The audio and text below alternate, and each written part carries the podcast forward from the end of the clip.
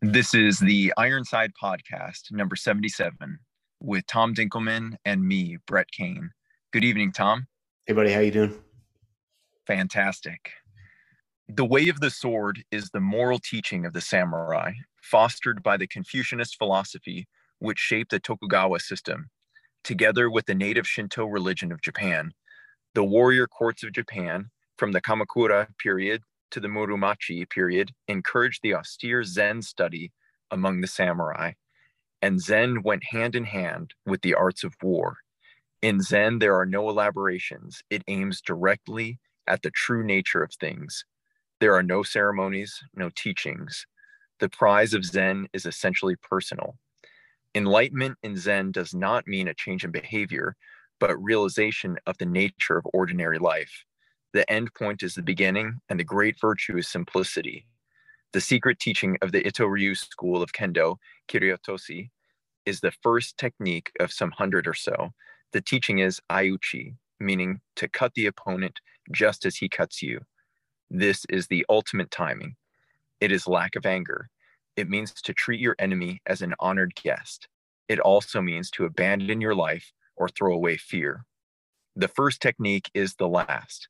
The beginner and the master behave in the same way. Knowledge is a full circle. The first of Musashi's chapter headings is ground for the basis of Kendo and Zen. And the last book is void for that understanding which can only be expressed as nothingness. The teachings of Kendo are like the fierce verbal forays to which the Zen student is subjected. Assailed with doubts and misery, his mind and spirit in a whirl, the student is gradually guided to realization and understanding by his teacher.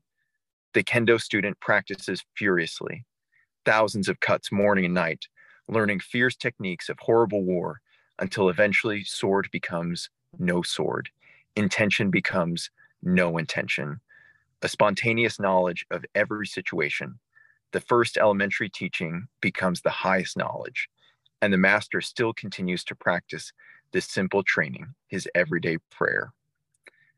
And that was a brief excerpt from the introduction to the Book of Five Rings by Miyamoto Musashi, which happens to be a favorite not only of mine, but of our honored guest, uh, who fortunately is not an enemy of ours, but a friend we have Alaric the Barbarian. Welcome aboard, brother.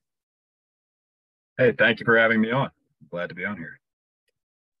Well, it's a pleasure to have you. And yeah, I, I want to just rewind a, a, little bit. So, what made you uh, choose a, a relatively uh, obscure figure uh, in Alaric as your as your persona on on the Twitterverse? Well, it's kind of funny. I mean, I've been on social media and on um, sort of anonymous sides of things for a long time, and I've never put, or at least until this time, I had not put any real thought into my sort of online presence there. Uh, and then I finally decided that I wanted to actually put like serious writing out into the world. So I researched pretty hard and thought pretty hard about uh, what my, I guess, presence would be like and I wanted to choose a figure that I felt that was in, in some way representative. Uh, I like Alaric simply because he's the intersection of a lot. Uh, he's the intersection of well, the end of Rome and the beginning of medieval Europe, so to speak. Uh, he was a pagan who converted to Christianity. He was uh, at one at times in his life he was someone who was building up and trying to create structure and yet he's most famous for destroying in the sacking of Rome. So I felt that it was a he was a poetic figure, somebody that uh, I thought could be representative, and uh, it didn't hurt that nobody else was using the name. So I love it. That that's rad. It, it's a really cool choice, and and it's been really cool to see you uh, gain uh, so much notoriety because you know people just, just flock to to you. Uh, your your pinned a tweet is you should be training in at least one martial art. Sun and steel is not enough. You must fight. You should be comfortable with pain and bloodshed on both ends of the equation. Being physically strong is one thing. Being a capable fighter is another. And I think that really speaks to uh, for lack of a better term, our guys, you know, and, and really anybody who's ever been in uh, a physical altercation, uh, whether warfare or, you know, a, a schoolyard fight, um, understands this and, and resonates with that. So where, where did this come from? So you, you told us about choosing Alaric, but when, when did you start realizing that you had this philosophy that you, you wanted to share? Well, I think with uh with my pin tweet, what I was thinking, uh, at least at the time, was that a lot of people, sort of in the dissident sphere, like to focus on lifting as this crucible to put yourself through. And I, obviously, I think weightlifting is amazing for you. It's a pursuit that should be, you know, enjoyed by just about everybody. But I thought that more a more proper one, a more productive outlet, perhaps, is martial arts. And I've been training since I was probably seven years old. Uh, and it has drastically changed my life for the better. And it has significantly contributed to me um, studying and going deeper into philosophy and history, history in particular. So I think that it's a, uh, a very worthy endeavor. What are some key lessons you've learned from martial arts? I mean, you said since seven years old, so it's been quite a while. What are some things that you are key takeaways and why it's so important? Well, to me, the biggest thing for martial arts is confidence. And it's not just the kind of confidence that you get from knowledge or experience, it's the kind of confidence that you get from knowing that people no longer pose a threat to you. And everybody I know that started training in their adult years has said the same thing that now they're less stressed about you know potentially concerning uh, like a, a, difficult social situation uh, or just just generally situations that cause stress if you know that you have mastery over your own body and if necessary you can have mastery over another person that's trying to physically impose their will on you you have this sense of sovereignty that's really irreplaceable. And that's to me that's the single largest thing. Other than that it's it's obviously it's an athletic endeavor. You're going to build um, strength agility cardiovascular endurance power all of that it's going to clear your mind. Obviously with eastern martial arts there's a huge philosophical element to it. And to some extent i mean uh, you guys had uh, mcdojo life that i forget his name uh, rob ingram on.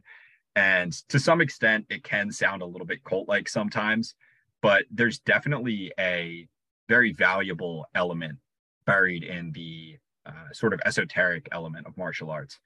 Uh, there's something of a of a warrior religion that has persisted throughout all of human history, and when you train and when you better yourself toward the end of becoming better at fighting, you are in some way being initiated into that. And as long as you avoid some, you know, the more dubious characters on the scene, usually it's a very philosophically beneficial thing. So to me, those are the primary reasons. So, would you say that being better physically fight, be, being able to physically fight, makes you a better fighter emotionally, mentally, uh, spiritually, uh, socially? I mean, all, those other aspects of life. I absolutely would. I think that having the the self, it's the same way the same effect at least that occurs with weightlifting in that you discipline yourself more and that self-discipline carries over to a lot of other elements of life. But with fighting in particular you're enduring pain and you are playing with danger regularly. And that familiarity with both of those elements generally makes you stronger emotionally uh, philosophically. Just across the board you're going to gain more resilience and more focus. And uh, to me, that's another major element uh, in that it's spiritually a self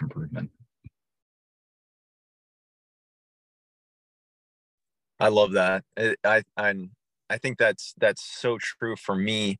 Um, I I grew up eh, eh, competing in, in martial arts as well, and the first time I got into a, a fist fight in high school, it was a profoundly spiritual experience which, i mean it sounds hokey um but i think that there's a lot of behind that and and back then it seems like you know almost it was almost uh in not encouraged but it was it was permissible for for boys to to fight you know in the schoolyard or or whatever and you might get a, a slap on the wrist but but now they've really sort of uh, muzzled young men from expressing themselves uh, physically because now if kids even shove each other they're getting suspended they're getting expelled um, you know there's uh, now litigation and uh, everyone is is so um, eager to sue someone.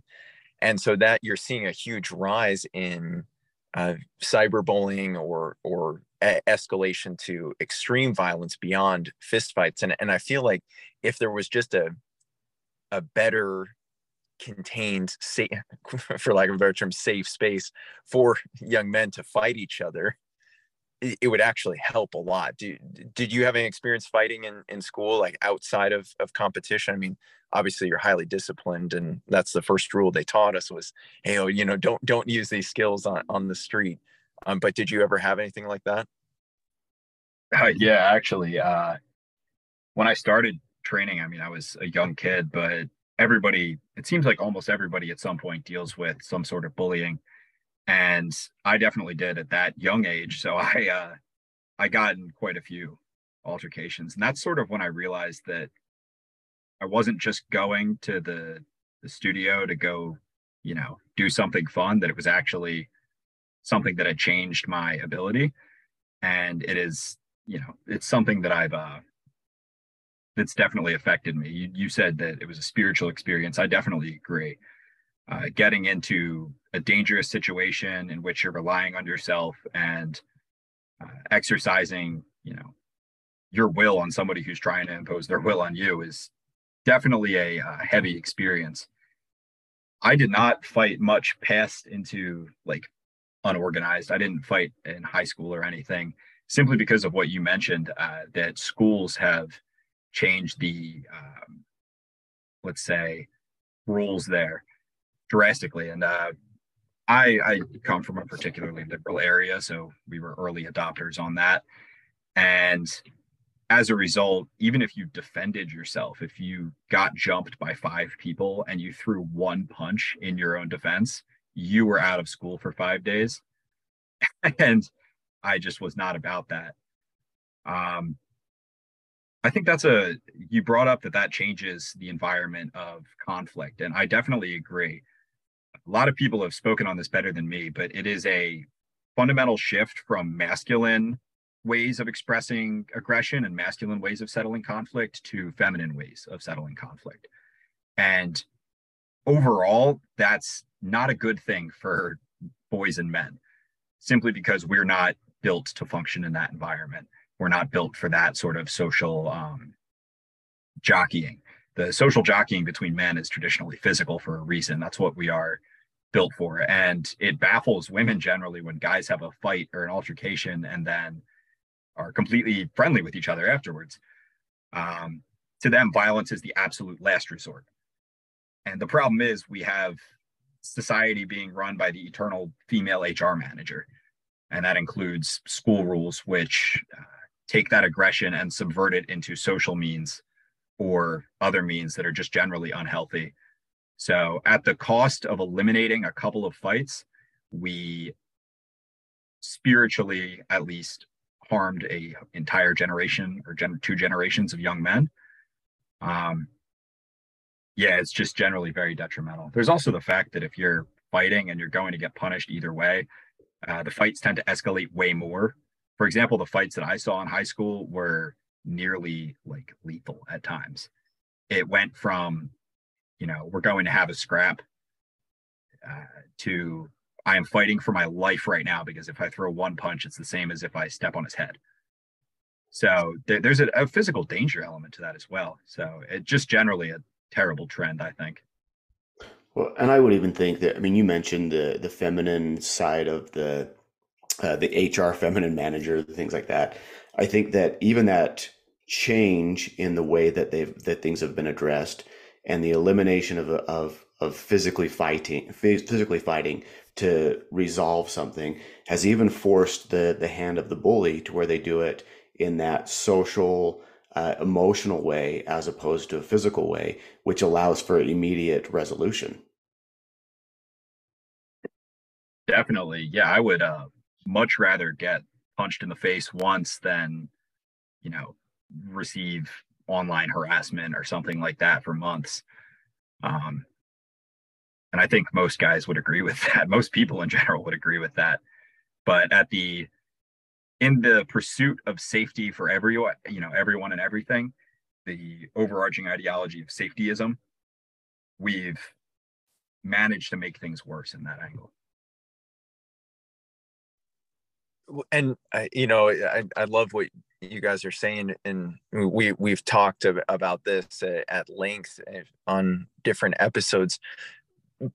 But the cool thing about what you're doing is you know you recognize the problem but you're also proposing a solution. You, you I, i'm just going through all of your posts here and you, you're talking about the, these actionable items that people can do i mean th- there's a such a low barrier of entry right now into martial arts and even if you can't afford to to join a, a jiu-jitsu gym you, you can go and get a, a free week.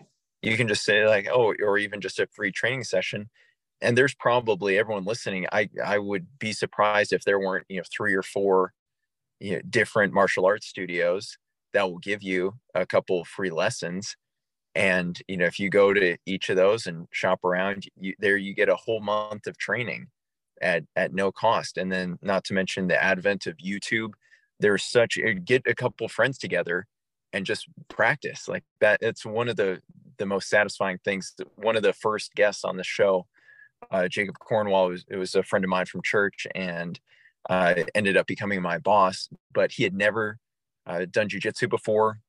He and i started rolling in the park got him to go out to jiu-jitsu and now he's he's like taken off. He's had more competitions than me and and he's doing great. So it's it's a really quick way to bond with someone is is to fight them and and fight with them.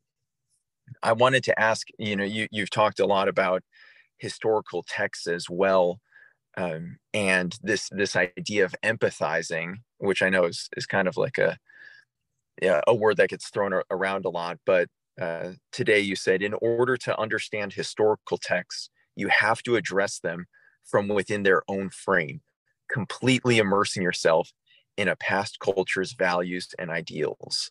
Um, what's been your experience with that? Well, uh, the historical element was actually what first got me into anything non-mainstream.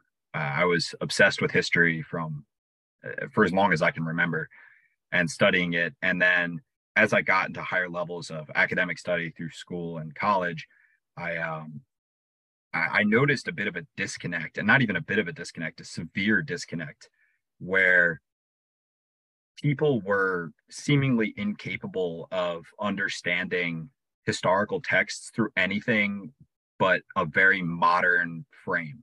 They were incapable of, or at least unwilling, to put themselves in the shoes of someone alive in the 15th century or someone even alive in the 5th century BC. And as a result, they were just drastically misrepresenting things. Um, there's also obviously the issue of uh, politicization in history, and uh, an element of that that ties in with how uh, one interprets historical texts is the what I like to call the uh, Howard Zinn mind virus, where people can only view history or are taught to only view history through the eyes of the the quote unquote silent masses or the downtrodden or the impoverished or oppressed, whatever they want to call them. And they just they view everything through that angle of who is being oppressed and who's being uh, who's leveraging power in a terrible way and any expression of power is therefore seen as negative so when we read texts from cultures that were quite focused on individuals developing power or uh, exerting power. For example, any ancient Greek text, if you read the Iliad and your takeaway from it is war is bad, there's something wrong with how you're reading it. obviously there are lamentations of the horrors of war and loss in there, but the ancient Greeks were by no means a pacifist people. And in fact, they were recording this uh, historical, you know, epic in order to enshrine the glory of the people who died and the people who lived. And there just seems to be a disconnect there where people can only view things through 70s to now um, pacifism, materialism, and focus on the masses. And uh, I think the only way to counter that is to propose an alternative. That's powerful. I, I think you're you're absolutely right. And you know, we're we're talking about fighting being a spiritual experience, and uh, in, in even in Christian texts, and and Christians are are, are noted for um, meekness and and turning the the other cheek and and uh, perhaps to our our detriment is is a lot of mainstream or modern uh, Christianity has completely neutered the idea of of being masculine and capable. And but we see uh, many examples um, all these heroes from the bible and it's it's them doing things that that are violent you know david and goliath you know, samson you know just uh, peter you know for crying out loud and and obviously the savior uh, healed the guy's ear after peter drew his sword but but peter was walking around armed because that's that's who he was and i think that there's it's important to remember that uh, and even Alaric, your namesake, converted to Christianity and, and he was a warrior. And we see so many of these Christian warriors. Um, I, I don't know if, if you've ever heard of or read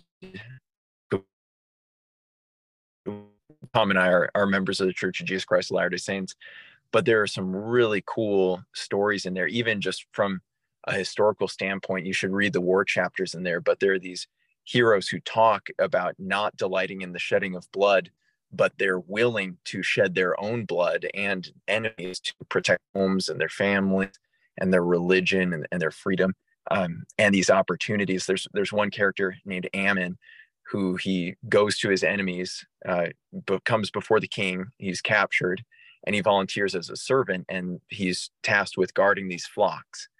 And these bad guys come to scatter the flocks, and he and all the other shepherds are in despair because if they lose the sheep, they're going to be executed.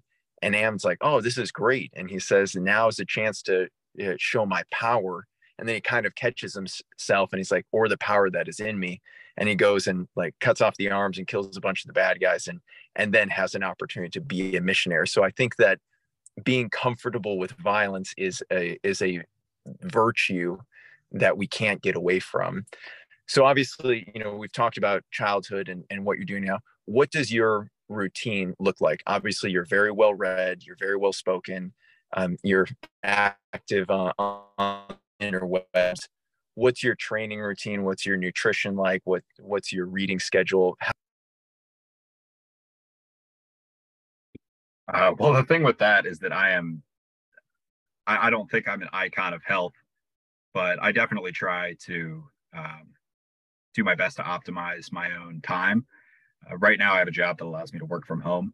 So, with that, and a lot of people do as well at the moment. And I think the most difficult thing with that is uh, countering the desire to just not do anything.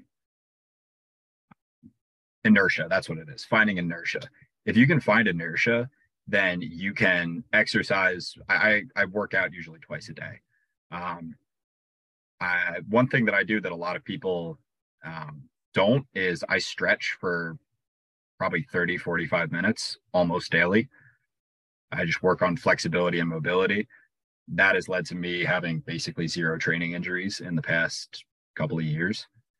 Um, I lift, but I, I, recently published an article on lifting for martial arts. I'm not as much of a uh, bodybuilder or lifter as others. I just do simple uh, five by five power cleans, um, squats, overhead press, and then some side lifts as well. And I mean, I, I train MMA most nights of the week when I can. I go in and I spar. I, I train. Sometimes I uh, I teach classes. I actually much of my martial arts sort of pedigree came out of starting to teach kind of young. Uh, I broke my ankle when I was maybe 12. So I started helping out with young kids classes when I was still doing karate. And from there, that just developed into a really constant routine of being at the studio for four hours at a time. Um, and I, I still maintain that or as close to that now as possible. Just just a lot of kicking the air and hitting a heavy bag. Um, hope and sparring whenever I get the chance. What do you recommend for the for the guys, uh, the, the people that are older that maybe have some chronic ailments or injuries, things that they're trying to work through in general, and are kind of nervous about some of the the potential injuries that come uh, with the martial arts? So that's that's one element that I actually have a good bit of experience with when I was teaching uh, kickboxing and whatnot. Um, generally, the biggest issues come with mobility, and I talked about stretching. That is just so important, especially as you get older. Uh, I know people that are in their 50s and 60s that can hit a full split, and they're still able to do essentially full martial arts training uh, obviously they're not going to be fighting in the ring, but they can still spar, train, do calisthenics, um, drill, all of that at pretty much the same capacity as they could when they were 20 or 30. So maintaining a routine as your routine specifically to prevent injury is really important. And just not stopping. Usually, people, especially older people that potentially have chronic issues, they tend to get injured when they come back after a while and they just go straight back into the routine. Um, I mean, I've seen, I don't want to give too particular of information here, but two specific ones. Uh, guy came back, he was in his 40s, and uh, he hadn't been in for probably six months. First time, first time he did anything martial arts related or almost anything physical in those six months. And two minutes into the class, he we were working on heavy bags and he smacked his foot into the bottom of the heavy bag, broke his whole entire foot. And just was brutal. And it was just because he hadn't been, he didn't ease himself back into it.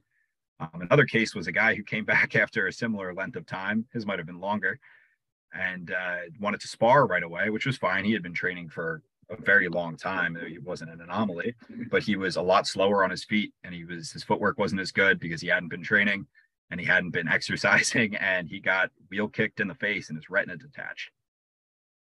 The, it seems like those are the main injuries. Uh, I think people overhype the injury rate of martial arts, especially for people, let's say, over 40. But really, the issue is if you stop and then you don't ease yourself back in, in my experience. And then once you're in, not maintaining a mobility routine. I know those are kind of random, but. No, those are great. Sorry, Tommy, what were you gonna say? Same thing you were gonna say. So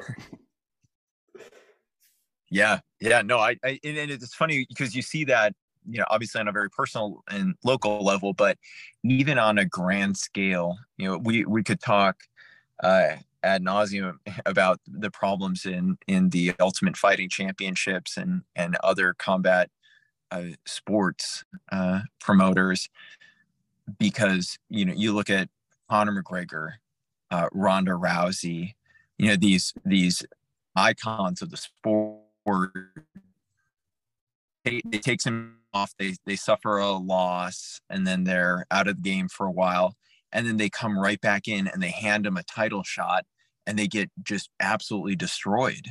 Um, you know, I, I don't know if, if you watch MMA, um, but it, and I think that's the problem. It's like you, you, you can't just rest on your laurels um, in, in any form, in any uh, aspect of life. Like you absolutely have to maintain. How can people not lose that inertia, or what's the best way to ease back into the swing of things? See, that's that's definitely tough because it's very uh, individual. Uh, for example, recently there was a period of about four months where I didn't train. Uh, I was away from home. I didn't have access to a you know consistent martial arts gym, and my thing was that when I came back, I, I did the same thing. I tried to go back right into the swing of things immediately, and then I was discouraged because well everything hurt and I wasn't fighting well. So I took some time to. This works for me. Again, I don't know if this this can work for anybody else, but I just ran myself through classes essentially and drilling very slowly and particularly for about two weeks, just every night. And that got me back into the swing of things. And once then I was able to go back to full intensity. Uh, so I think the the muscle memory and the mobility are the two biggest things. If you can find a way to reactivate those, then you can you can bring yourself back in um, generally lower risk. Well, and I think this is a per, again a perfect metaphor for life in general, right? When we take a when we take a step back from the things that we're doing regularly, all of a sudden we lose the muscle memory. When we we lack flexibility, we lack the ability in order to adapt to the situation. And if we're not doing constantly taking the reps and getting better, uh, then that's just it. We move backwards way faster than we do forward. Definitely. I mean, fighting like anything else is a perishable skill. Um, even if you, like, for example, if you laid in bed for like two months, and even if you were somehow exercising your legs during that time so your muscles didn't atrophy, when you got back up out of bed, you would not immediately remember how to walk. Uh, it would mess with you. And that's a very simple skill, one that we practice from birth. Fighting is a very, very complex skill. And you can't just take off months or years and then expect to go right back into it. Um, to me, the solution to that is just don't stop training. Uh, obviously, that's not always feasible, and there, there's obstacles in life, but finding some way to just keep going. I had an instructor who had a serious knee surgery, and uh, he was out for maybe three months, and he was initially he was in a wheelchair and he was shadow boxing in the hospital room and obviously that's eh, you know he, he's like a borderline jocko kind of guy but that that kind of persistence is what you really need. And the great thing about martial arts to me is that it develops that kind of persistence and drive. That's such a good example. I, am glad you mentioned jocko. He he's a, a big source of inspiration behind uh, starting this podcast. And and I, I've got to to meet him on occasion. And yeah and and the cool thing is like not not taking anything away from you know the your trainer or, or even Jocko but we see these guys as paragons and, and they absolutely are. They're incredible. But they're not doing anything that's beyond all do the things that that they do and you know, maybe not at as high of a scale but we can all get better. We can all get better at fighting. We can all get uh, better you know socially spiritually intellectually physically. And it, it is just having a, a, little bit of discipline. Um, i'm so glad you talked about taking the time to to stretch and you know i, I like your five by five. Uh, are you familiar with pat mcnamara? Have, have you seen his combat strength training?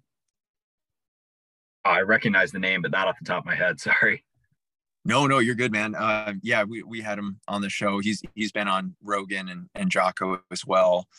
Totally legit, dude. Like you you would actually really resonate with him, and his combat strength training program um, is is like right up your alley. So yeah, we'll have to talk about that offline. Um, I, I wanted to ask, you know, so you've obviously are very well read what would you say for for people who maybe haven't read to the extent that you have or have a hard time getting into the the histories um, what's the the first step for them?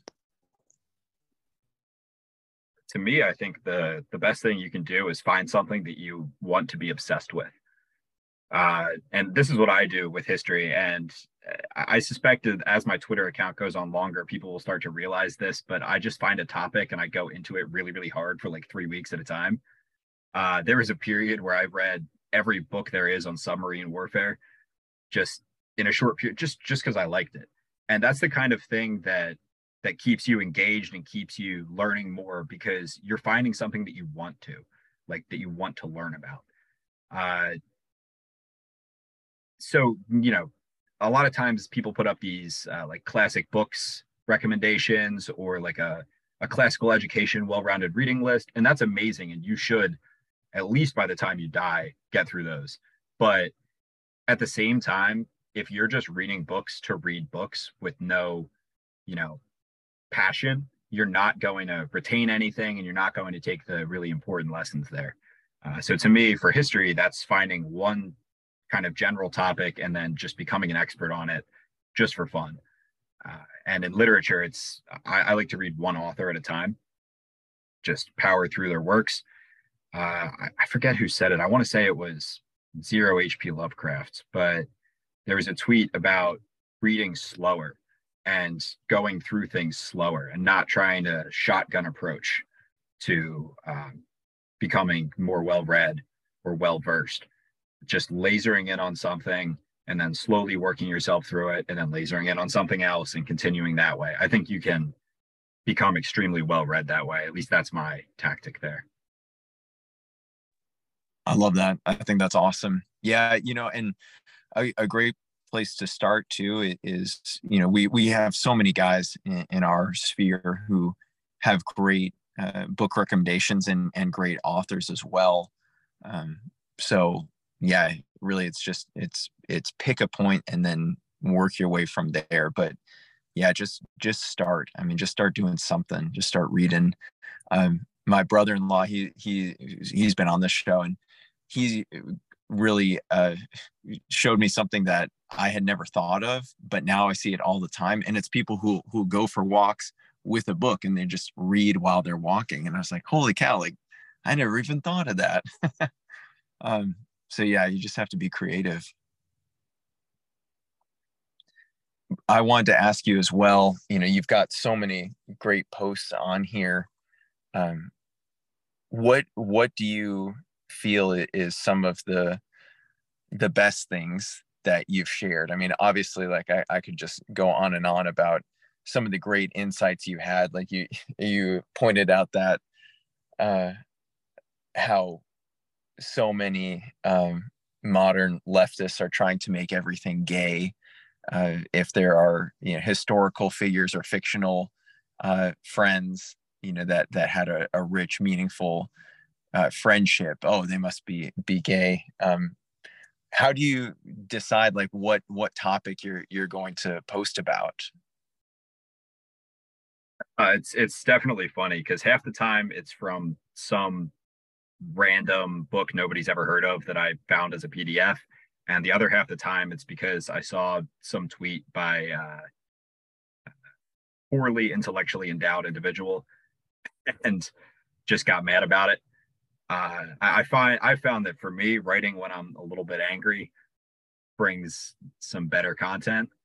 But uh, with the historical topics, generally there's, I, I mean, there's so many individual elements that I've seen in education and in media that I, I think could be improved. Uh, the the homosexuality thing is one that I've seen a lot recently, and the thing is that yes, the left or leftists online want to make everything gay, but it's not just that, it's that they're incapable of thinking of anything as not gay because they're so steeped in the culture of it. They there's no point of reference for anything that isn't a society that integrates homosexuality and as a result it tends to corrupt uh, masculine you know relationships and emotions in historical texts and in historical reading. Uh, i think the first one i ever saw that just made my jaw drop at how stupid it was was gilgamesh and Enkidu. Uh, i was reading a yeah. yeah yeah it's just terrible. And if you read the original text and if you don't come at it through like a porn brained perspective it's very obviously not that. And it's with so many of these other figures, it's to the point that it's so overrepresented that if I ever see a claim to any historical figure being gay, I just generally disregard it until I can really get into the primary sources. Because uh, there's very few that actually were, and it's just a it's just a sad consequence of the uh, the the cultural hegemony of the liberal left right now being so dominant that it's even affecting heavily how we view the past. Well, and I think I mean we can put all the blame there, but the truth is is we have some of that blame in the fact that we've avoided the appearance of it so much that men have avoided uh, these emotional relationships uh, within their tribe, within other men, and it's allowed for this redefining of of what is what is gay, what is straight, what is you know a, a true heterosexual uh, loving relationship between two guys. Yeah, the interesting thing about that to me is that it's um it's a little bit of a chicken and egg situation in that if homosexuality is constantly like latent as a cultural element that's that's uh, prevalent uh, guys are more wary of appearing homosexual they're they're more wary of appearing gay and as a result, they find like close relationships with other men to be a little bit sketchy. They find physical contact with their friends again a, just a little awkward. It's constantly tinged by that. Uh, somebody uh, in that thread I wrote today, somebody replied and called it the implied homoeroticization of life, and I think that's that's definitely a good descriptor. And as a result, that's you know, on one hand, it misrepresents things, but on the other hand, it actually affects behavior and makes guys even more alienated and more atomized than they are uh, just because of the modern world. Uh, because then, you know, forming close relationships is a little awkward. You're always a little bit weirded out by it. At least uh, that's probably one of the only critiques of masculinity by feminists today that rings true is that guys are less emotionally vulnerable than they should be. But I think that's again a feature or a function of uh, the society and culture that we've created. Well, I think part of it has to do the fact that in order to do so, it means that we have to be submissive. And, you know, there's that view of being submissive, especially to another guy. And so much so that we, you know, we talk about things being redefined and changed. I mean, look at even we've talked today a lot about fighting, about mixed martial arts, about uh, about even war. But truth is, is even the the very word violence has been redefined to where you see these protesters holding up signs that say silence is violence. I mean, and I can't figure out how that can possibly even work. Well, as soon as we let them get away with words or violence, I guess silence is violence was the next logical one. Um, yeah, it's definitely that's definitely an interesting element to me because we're so we are so afraid of violence and so concerned with the notion of violence, just the philosophical notion of it, that we tend to like look for it in everything. It's this this boogeyman of violence. And we don't recognize that, first of all, we live in the most peaceful time of human history, period, full stop. And also that violence is just an inherent part of living. The world nature is violence. Human nature is violence. Men are built for violence. All of human society is carefully structured around the prospect of and the execution of violence. Uh, the fact that we live in a peaceful time where we can protest about silence as violence is a function of centuries of policy and philosophy that has done everything to make the world less violent. Uh, and we, we just tend to somehow misrepresent all of that and just it, it comes back again to the focus on safety is above all. We just we just find this boogeyman of violence in everything and kind of refuse to reckon with human nature or you know anything about the modern world and how it came to be. So how do we reverse that trend? Start a fight club I mean, Brett Brett always lovingly tells me he's willing he's going to come punch me in the face. So yeah, it's uh, just generally becoming a little bit more like martial arts becoming familiar with violence. That that's another element that's sort of underrated. because most men today, I, I don't want to say necessarily most, but a lot of men today, especially young men, especially teenagers today, have never even just don't even understand what violence is in any scale, way, shape, or form. Like they don't participate in sports. There's not even controlled, like let's say football or soccer violence. They've uh, never been allowed to be bullied. No, that's that's also true. They've they've been made fun of and socially ostracized, which is also damaging. But at the same time, there's no concept of even what use of physical force looks like. And for uh, you know, one one of my favorite quotes that I I repeat very frequently to myself or to people I know is force is the supreme authority from which all other authority is derived. I believe it's Hobbes. But people tend to become so alienated from that because they're alienated from the concept of violence. And that tends to result in both personal, let's say, detriment uh, in that you know you can't defend yourself you don't even know what a threat looks like and at the same time a lot of really the worst social views and policy views today are functions of the fact that people kind of forget that the state's job is to enforce things via violence because they don't even understand what violence is. Yeah. I man, it, it it is. It, it really is you know and you'll see all these like qualifiers like the people da- denounce oh gun violence like you know like as if violence needed you know a qualifier. Um but yeah it, they they really don't understand it. I know um uh, dr jordan peterson has, goes in and out of, of favor with with some of our friends um and i think a lot of the the criticism of him is is valid but I, I got to to see him in Seattle last week with my wife and my sister and my mom.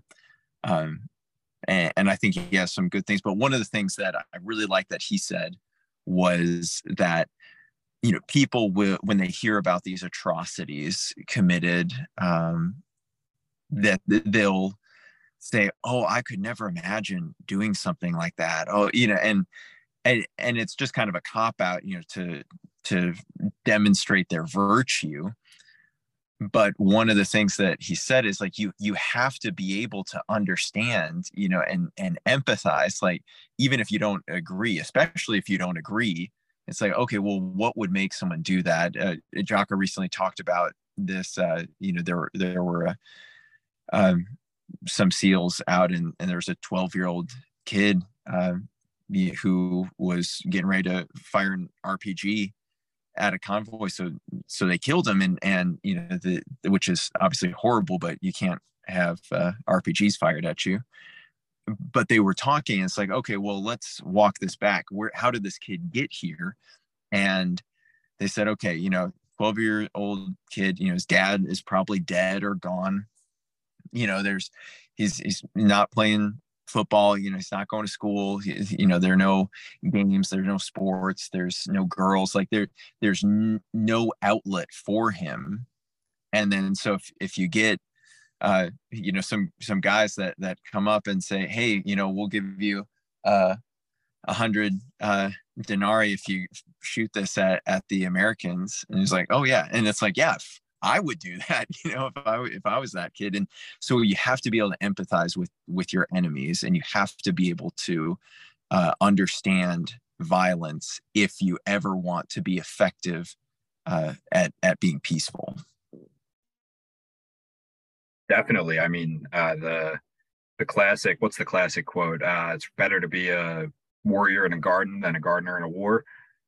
Um, that that's more of a personal preparedness note, but just socially in general, it's funny the people that are most severely opposed to violence right now, uh, let's say the radical left, the people that can't even rectify the possibility of violence ever being needed, are simultaneously the most violent people out there. They're out there in terms of politically. You know, they're rioting, they're beating people with skateboards. They're, uh, if you guys remember Berkeley around 2015, oh that yeah. was that was nuts. That was borderline like uh, the forget the name of the revolution, the communist revolution in Germany, where there was a ton of street fighting. Yeah, I've seen some parallels drawn. And It it's, it was exactly like that. And at the same time, they're the ones now holding up signs that say "silence is violence" or "words are violence." It's just baffling, and it's to me, it's because they don't even understand the nature of violence, and they, they either that or they intentionally misrepresent it. Um, the other thing too is that when you don't understand anything about the application of violence, even on like a personal level, you don't understand a lot of the political issues of the day. Uh, for example, any of these police brutality cases, for example, I, I hesitate to talk too much on this, but any of these police brutality cases, all the time you see comments where there's a shooting of somebody who's stabbing people in public, for example. it's, oh, couldn't they have, you know, shot him in the leg or like tackled him or something? And anybody that's A, shot a gun, B, been in the military and had to train, or C, grappled or trained martial arts knows that that is completely infeasible.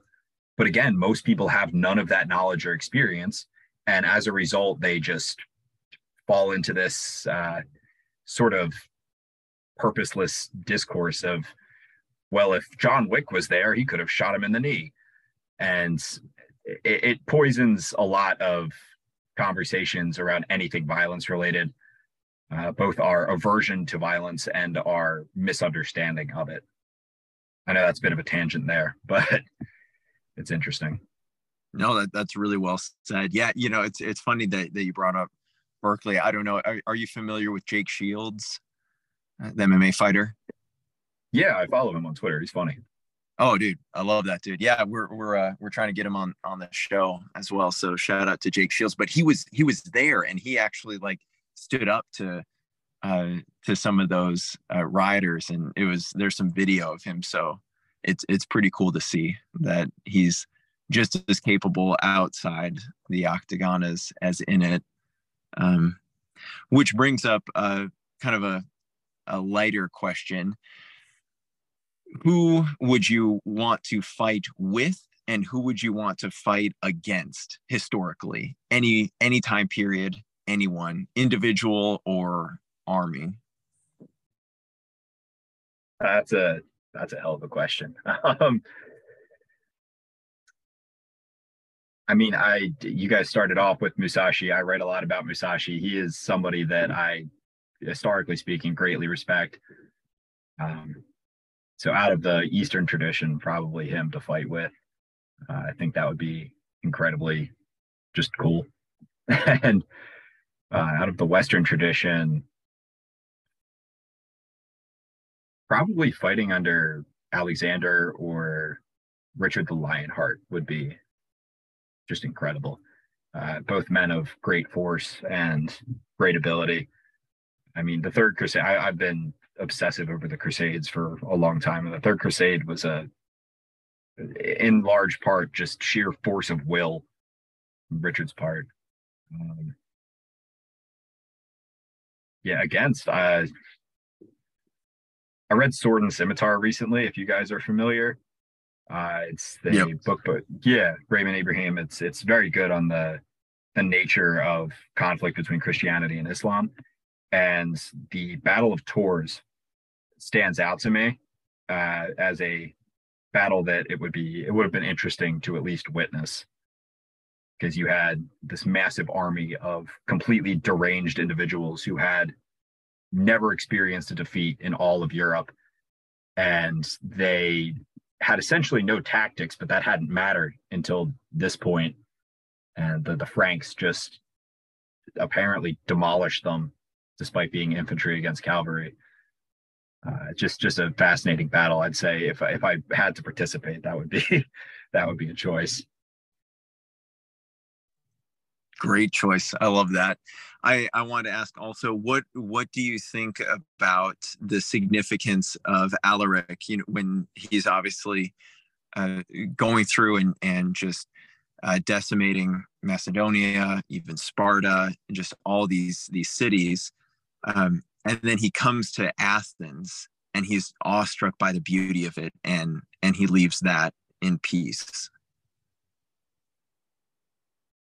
That's that's just a factor that's unfathomable to people today.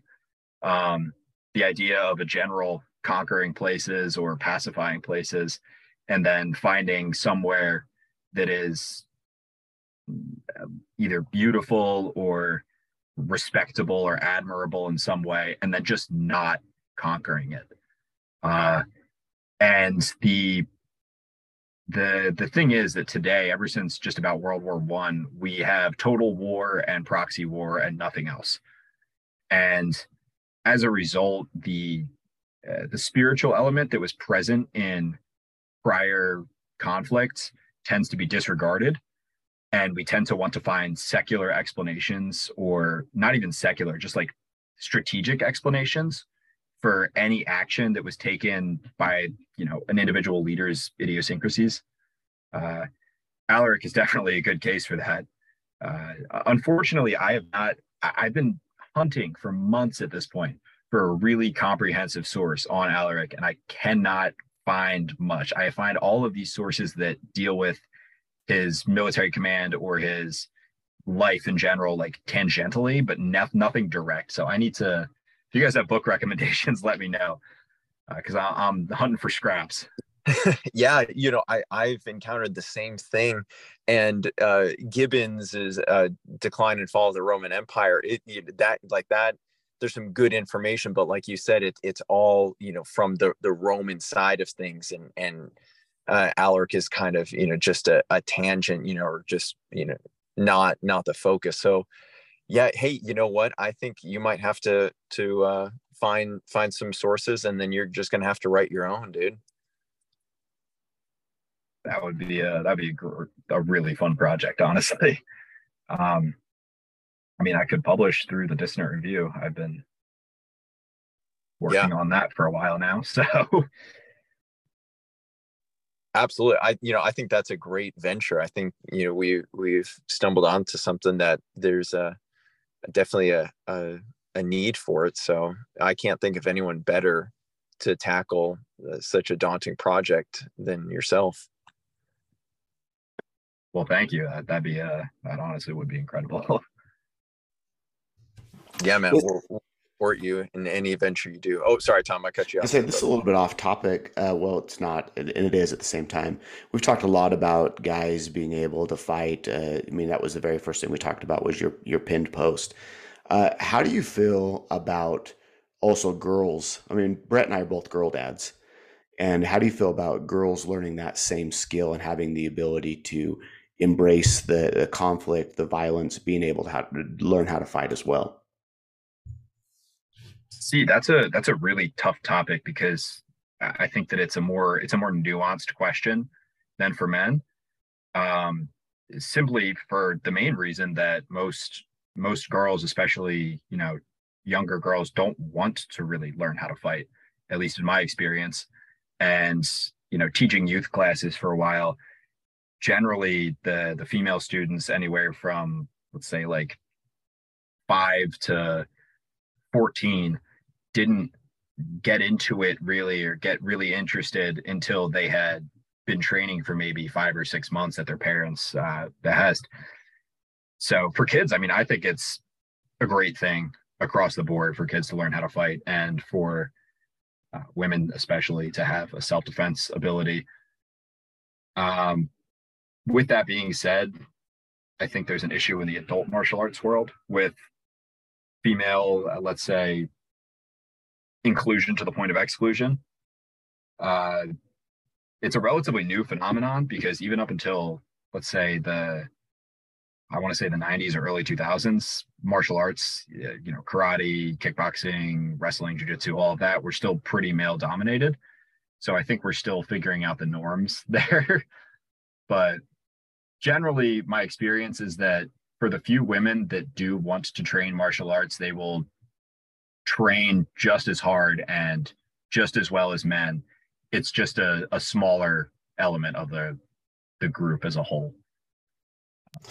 I've had this conversation yeah. with my 16 year old about you know taking up something like that, and she actually had a lot of interest in it. You know, I, I said you know it would be nice to just go hit something in general, and so I, I was uh, I'm always curious about how that's viewed.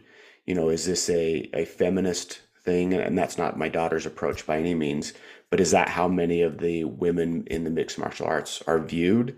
Or are they, you know, embraced to the point where they recognize that there's other added benefits for them as well?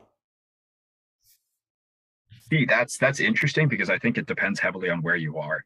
Now, I've I've trained at this point at I want to say four different gyms. Yeah, four different gyms to speak of. Um, and at the karate and like more traditional focused ones, kickboxing karate, the there was very much this feminist push. And I wrote about this a while ago in that uh, especially in the traditional martial arts, there was a lot of sort of pampering there.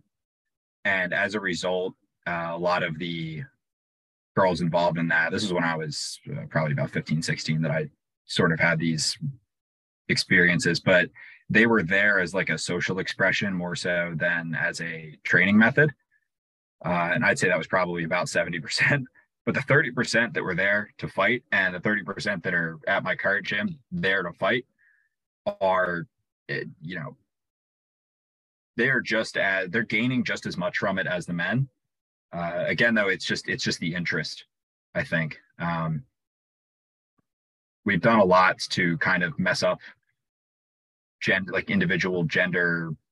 I don't even know how to describe it, but we've done a lot to mess with that element of the world everywhere and if it's being done for the right reasons, women train, women training is just as beneficial to them as it is to men. If it's being done for the wrong reasons, I think it's actually detrimental to the overall training environment. So, what would you consider the the wrong reason? Simply the social aspect of it, or is there something else that would be included in that? Well, th- this applies more to um, people, I'd say, in like their early twenties.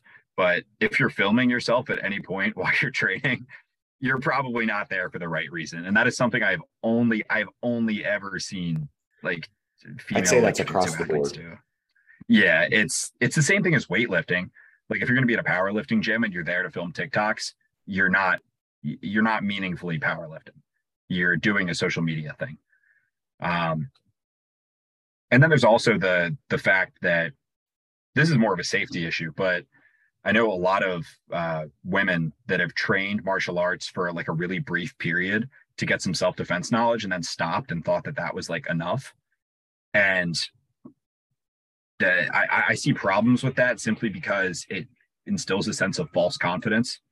Uh, for example, I hate the concept of a self defense seminar for women. I, think that is like the most detrimental thing humanly possible because it affects behavior in such a way that now the women who have taken that class are much more confident putting themselves in dangerous situations when they really have no right to be more confident in their physical ability. I hate to say it like that. It sounds bad, but it's just factually true. With one seminar's worth of self-defense techniques, you're not going to overpower a average male that wants to, you know, do something. So to me, it's again, it's if they're there for the same reason as most male fighters, which is to become better at inflicting violence and to get in better shape, then great. Then it has all the same benefits. But if it's there either as a social media play or as a uh, just like a little, you know, oh, I'll just pick this up to get better, you know, to be a little safer. I, I don't think that that's necessarily beneficial. Yeah, I've even heard it said that white belts are the most dangerous to themselves. Yeah, definitely. And in grappling, at least white belts are dangerous to you. I mean, I've been I've had weird situations. I've experienced weird situations with total beginners more times than like near injuries or like near joint breaks or something. I've experienced that with beginners more so than anything else. And then they tend to have a confidence outside of the gym. It makes them want to be more likely to engage into a fight, which is just terrible. So, how does somebody get started? Um, to me, it's just find find first of all something that you're interested in that you're going to train with uh, for a long time. A lot of people on firearms training say that the best, like people, you know, debate intricacies of different handguns or rifles, but really the the best gun is the one that you're going to take to the range every week.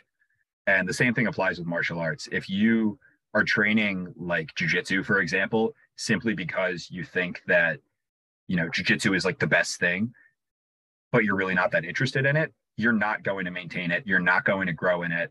Uh, you're not going to become a very good fighter with it. If your interest then is more something like kickboxing or even karate, then do that. Or alternately, if you're interested, you know, so on. Uh, so find something really that you're interested in. Go to a gym. So if the would you recommend in, trying a bunch of different ones to start? Oh, um, if you can. I mean, it's feasible for people in big cities, but not really outside of that. I, at least in my experience, um, you know, I'm from a suburban area and I could train like in high school. I could have gone to a like two, three karate places, a kung fu place, two jujitsu gyms, a Krav Maga place, and a Muay Thai gym. And you know that's that's a great environment where you can try out a lot of different ones. But uh, for example, if you're somewhere a little more rural, there might be one or two places, and that's it. So if you can try them, definitely try them. Uh, I think there's also, I mean, we do live in the internet age, so finding something that you're interested in online might be a good approach.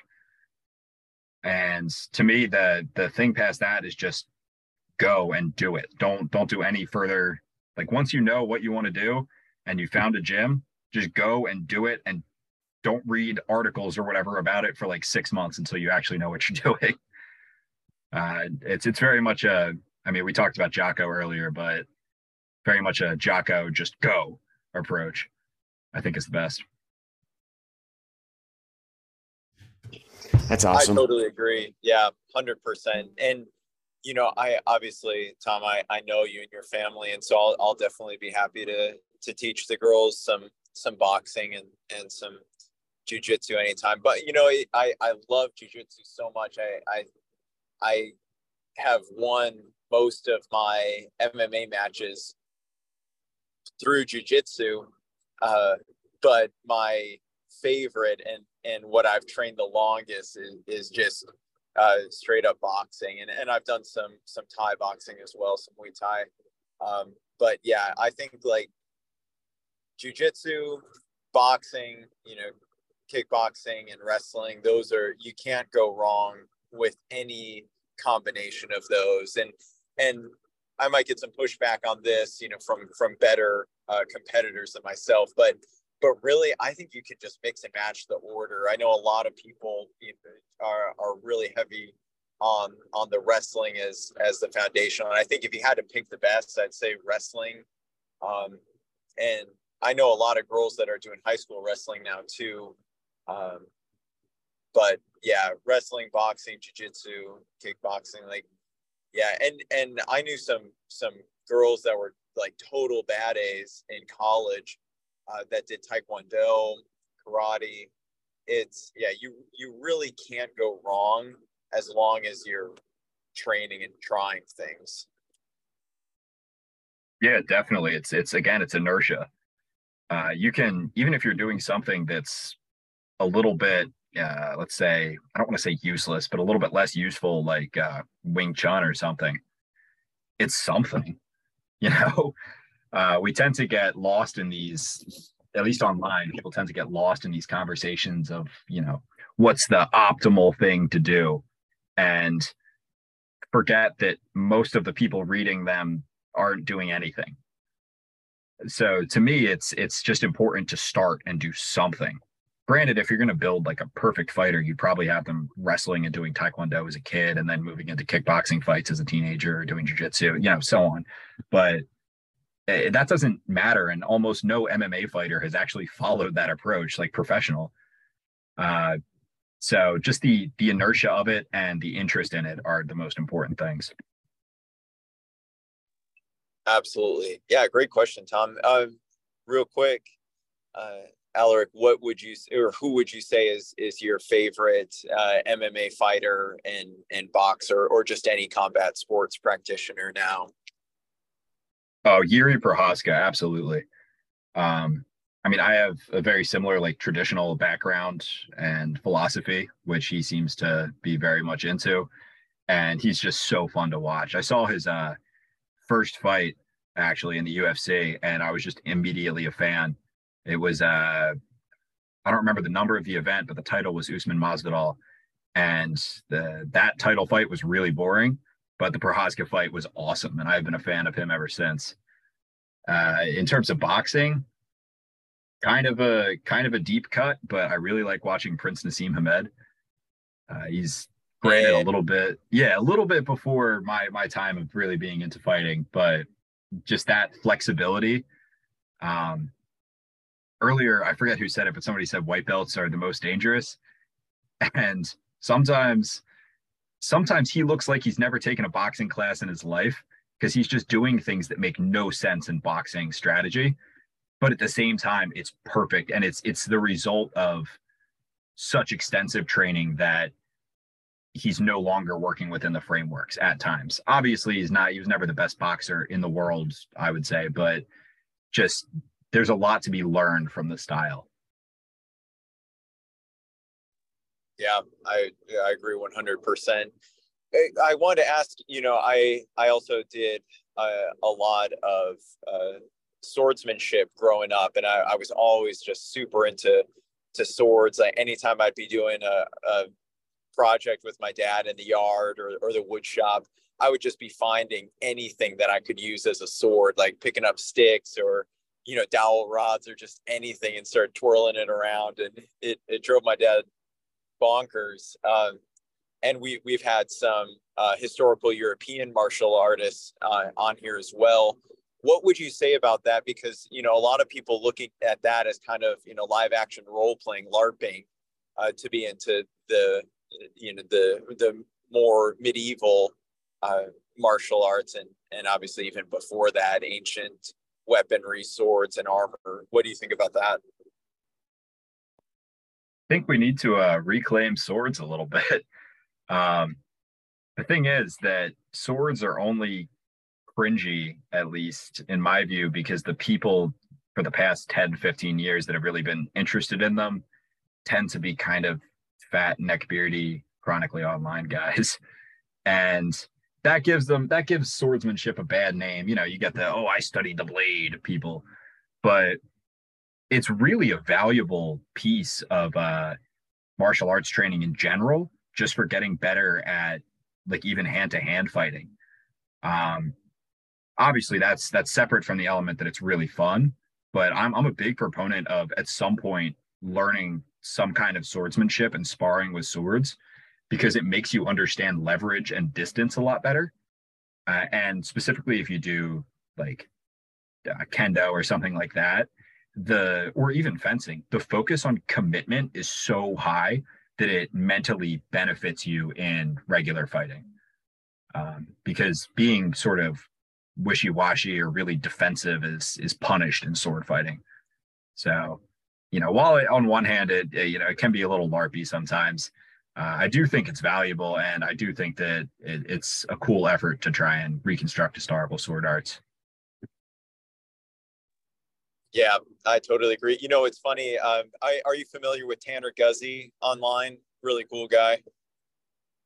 I don't know. Oh, I'm sorry, I'm not. Oh no, no, yeah, you should definitely check him out. But he's actually the one who introduced Tom and me, and, and he was on a walk with his, his family, and one of his kids, you know, it was kind of, you know, complaining and not not super into to being outdoors, but uh, his his kid was really into playing the Legend of Zelda, and he said, "Oh well, what would Link do right now?" And, and his kid had kind of an epiphany. He's like, "Oh yeah," and like runs out into the into the brush and it like starts playing around it. And I think like that's what's so sad to me about the neckbeardy, you know, like uh, kind of for lack of a better term, nerdy stuff. It's like, you know, if you guys like this stuff so much, like why don't you actually do it? You know, like, you know, people wear superhero stuff. It's like, okay, you know, uh, Batman wouldn't be eating a a bag of Doritos right now. He'd be doing push-ups, you know, like that kind of thing. Like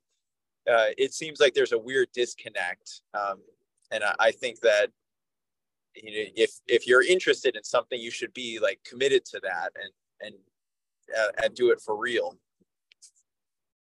Definitely. I mean, the as everything trends towards artificiality in the world, um, you should be doing everything humanly possible to do genuine things, uh, especially you know genuine physical things. Uh, because you know video games are fun online stuff is fun yeah, but it's not it's not the same ever as doing the actual thing you know? Um with sword in particular uh, I do think that in the next couple of years, we're probably going to see a bit of a, a, moment for HEMA. And we're already starting, at least in my view, already starting to see a little bit of a moment for that fully armored combat. Uh, what was it called? Buhurt. I don't know if you guys are familiar with that, but that is those guys are generally not nerdy dudes. They're built like, you know, a ton of bricks wearing full metal armor, fighting to knock down or knock out full contact with swords. And that that's I think a, a good step because uh, a lot of them started off as nerdy guys and then got into this and got into really good shape and started, you know, going outside. so stuff like that that channels that desire to kind of LARP in the right direction is really important. Well, plenty of LARPing has led to great things. I mean, weren't our founding fathers just LARPing the uh, the Romans? Oh yeah, absolutely. I mean, LARPing generally when I when I talk about LARPing and kind of poke fun, I'm talking about the uh the guys that are online pretending to be a six foot four, you know, billionaire that that's been, you know, that puts up 300 pounds on bench for reps. Uh, but the historical revival elements of it are actually really important. And I think we need to kind of divorce the the cringe elements from that because almost every major historical movement has been in some way a revival and began in some way as something that we would today call LARP. Yeah, you know, and one of the things, so I, I there was that kind of viral video of that guy uh, with the axes, and he was, you know, just absolutely yoked, and he he jumps off that that snowy mountain into the uh, icy water below, and that that was you know pretty cool. That that kind of made the rounds on our side. I I I love that, and you know there was a, a something you you reposted. Someone said that oh a guy and his you know going through a midlife crisis discovers Wim Hof and then you talked about like how like even expressions of masculinity um, feel artificial and and how like that there's this kind of dismissiveness that everything is shallow, everything is fake. Can can you kind of expound on that? Well, with that in particular, uh, the actual thing that that guy's doing is really cool. Um, personally, I don't I don't know if I would have the guts to jump off a giant cliff into a glacial body of water. That's just insanely impressive, and most of the people kind of poking fun at him are largely people that would not have the guts to do that or aren't doing that. Uh, but the one thing is that I, I like, for example, with LARPing, uh, in a sense, I think that's useful to revive virtues of the past, but something like masculinity that is really core to not just your identity, but how you actually act and perceive and exist in the world that's not something that I think you can LARP your way back into. Um, and the problem with that is with that video, what I was trying to point out at least was it's like Liver King, where he's, you know, talking about the ancestral tenets, but he's on enough HGH to kill a horse. And he's living in a very modern mansion with his, you know, iPhone and all of this. So to some extent the there's certain elements of your life that only exist because of incentive structures around them and masculinity is one of those things. I think it's very very hard if not impossible to let's say resurrect masculinity by pretending to be masculine. You have to actually have the the need to do so. It's something that arises out of necessity other than that that guy jumping off the cliff is really cool. Yeah you know you really made me think of that. I, I, and i appreciate that because you know, me i i love you know being on uh, with all of us uh, on the interwebs and i love sharing videos of me you know throwing tomahawks and uh, doing my cold plunges and uh, you know cooking my steak like that that's fun. But like you talked about earlier like if you're doing these things if you're lifting or training for the purpose of making content and, and tiktoks or whatever then you're missing the the greater point. and i think that you know, I feel like I've got friends, you know, they're like, oh, uh, oh, I didn't wear my watch, so I can't work out right now because it's not tracking. You know, it's like, oh, if, if I don't post this, it's not real. And so I think if, if you're going to do things like that, you have to be doing them off camera. Uh, and then by all means, share them to inspire other people. But you, you really have to put in the sweat equity to have it be authentic and genuine. And, you know, I know of no one better than you who really puts time and thought into uh, your reading and and the things that you're sharing and you talked about posting with just a little bit of, of uh, righteous indignation and i appreciate that because everything you say is constructive you know you're not just bashing on these you know limp-wristed uh, liberals like you're you're actually giving constructive uh, counsel, and I, I love that about you. Um, I know we're, we're getting close to time.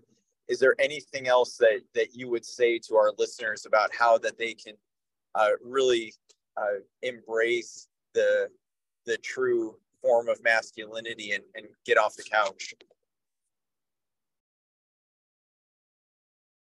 Well, uh, I was talking about incentive structures for masculinity, and one of those is danger and experiencing and becoming familiar with danger and not just you know you can trade stocks on leverage on like penny stocks but you need to have something of a physical aspect of it in your life.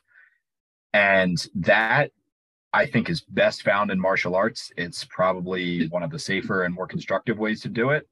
That's better than riding a motorcycle down the road at 90 miles an hour. But both have the same fundamental purpose of sort of igniting something in you that is being suppressed by the world. And that is your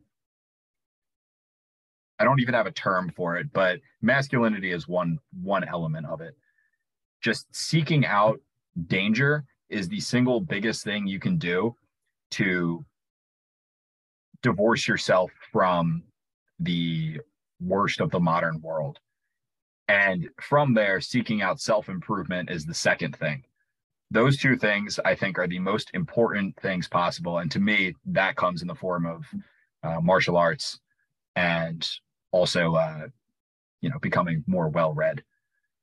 Uh, I hope that that comes across making sense, but just generally put yourself in very difficult situations and do your best to have it force you to grow. That that's my thought on it.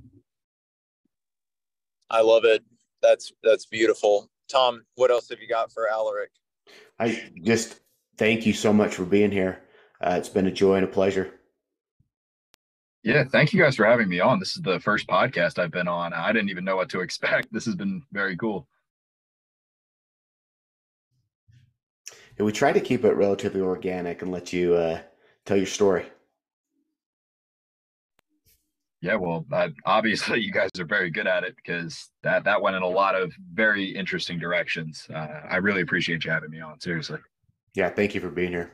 Oh, dude, absolutely. We'll definitely have you back on again. You know, and we can uh, do a deeper dive in, into some more specifics, and definitely want to follow up with you on on on uh, your writing as well. Um, great article, by the way, on on uh, training for martial arts and lifting for martial arts.